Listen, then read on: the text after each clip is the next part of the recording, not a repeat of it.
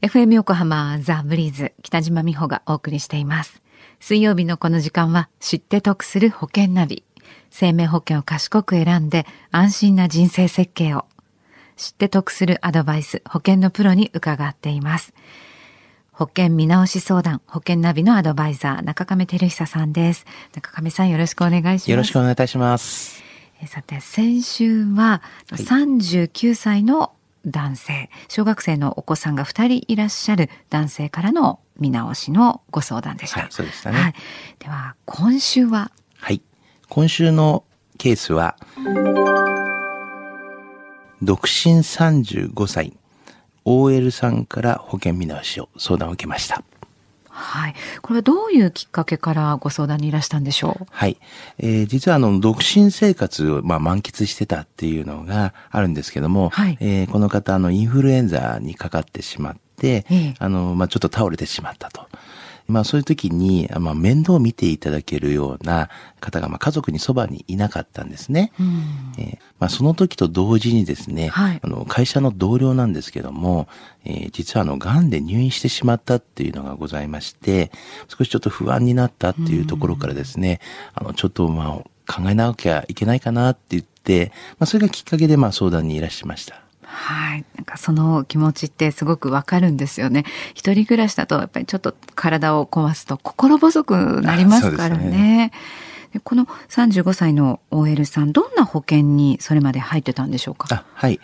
あの、定期付き就寝保険というもので、はい、あの、就寝保険っていうのと、あの、医療保険が、あの、合致したもので、えー、まあ、死亡の部分に関しては、あの、2000万ぐらいのえ保証で、えー、まあ、災害はありましと言いまして、まあ、災害時になりましたら、まあ、割増になるような、まあ、それが1000万ついていまして、あとは入院が5000円ついてたというような形です。はい。で、定期の部分というのが、はい、まあそこが一応10年更新のもので。更新があるものええ、そうなんですね。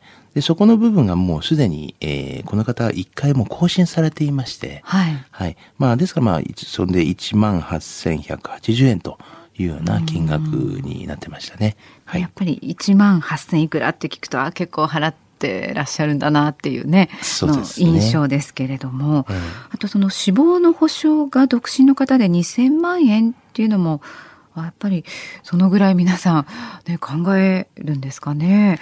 どうでしょう？この方の場合、中亀さん、保険の見直しの必要ありますでしょうか？はい。えー、ズバリ、保険見直し指数は80%ですね。80%。これはほぼ見直した方がいいと。まあそうですね。いうことでしょうかね。えー、はい。どういう理由による考え方でしょうか？あ、そうですね。まずあの、この方、あの、結婚に興味がないっていうわけではないというふうに、えー、いうような方だったんですね。はい。えー、ただし、まあ、今後もその予定が、えー、あるのかなっていうと、そういうわけでもないということだったので、まあ、現時点で言うと、あの、先ほど言いました2000万みたいな、大きな保証はまあ必要ないとい。うような、まあ、判断はしました。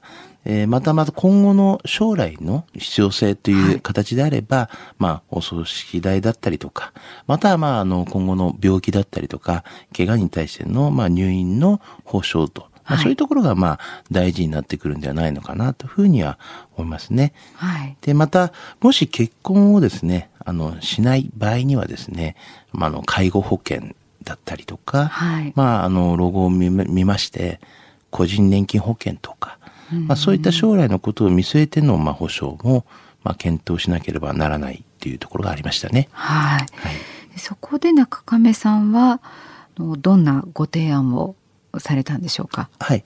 まずはですね、可決性のものではありますけれども、あの、終身のですね、死亡がついたものと、あと入院がついたもの、えー、これはまあ死亡は一応250万円ぐらいの保証で、はい、えー、あとは入院が5000円ついている、日額5000円ついていると。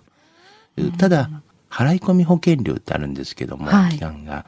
えそれは一応60歳で、あの、終わるような形のものを、はい、あの、見直して提案をさせていただきました。はい。まあ、保険料が6000と288円。それに、もう一つやはり医療の方をもう少し手厚くした方がいいんではないのかな、ということで、えー、就寝医療保険の積み立てみたいな形のタイプのものを、はい、まあ、ご提案しました。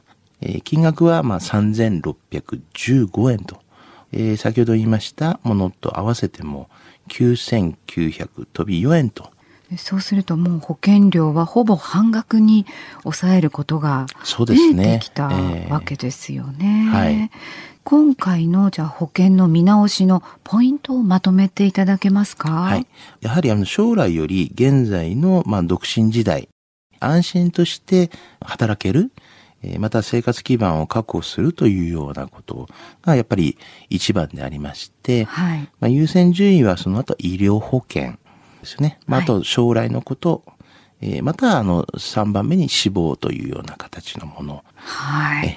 まあ、ただ、あの、払い込みの保険料というのは先ほども言いましたけども、60歳で、えー、終わるものなので、老後の支払いっていうのがないので、まあ、心配は、まあ、なくなりますよね。はい。まあ、そしてまあ、その老後の保障は、その後は、えー、保険料払わないですけども、一生涯あるというような形になりますんで、はい、あともう一つの医療保険に関しましては、掛け捨てではないので、はい、60歳まで何も保険を使わなければですね、はい、ほとんどの保険料は戻ってきますから、うん、こういったものもですね、老後の資金という形もできますし、うん、蓄えになっていくわけですよね。そうなんですよね。はい、ね独身女性の場合、医療保険しっかり、あとは積み立てタイプを選んでおく。はい、これはあの、私自身も 参考にさせていただきたいと思います。はい、で何回か更新を迎えて、ものすごく高額のね、保険料を払っているっていう方ももしかしたら今、お聞きの方の中にいらっしゃるかもしれませんので、でね、もしかしたら今日の放送をきっかけにちょっと見直すというのもね、いいかもしれません。はい保険の見直しについて中亀さんに相談したいと思われた方、FM 横浜ラジオショッピング保険ナビ保険見直し相談に資料請求をなさってください。中亀さん無料で相談に乗ってくださいます。お問い合わせは045-224-1230 045-224-1230 FM 横浜ラジオショッピングまでと FM 横浜のホームページラジオショッピングからもぜひチェックしてみてください。知って得する保険ナビ。また来週もこの時間中亀さんよろしくお願いします。はい、よろしくお願いします。ありがとうございました。どうもありがとうございました。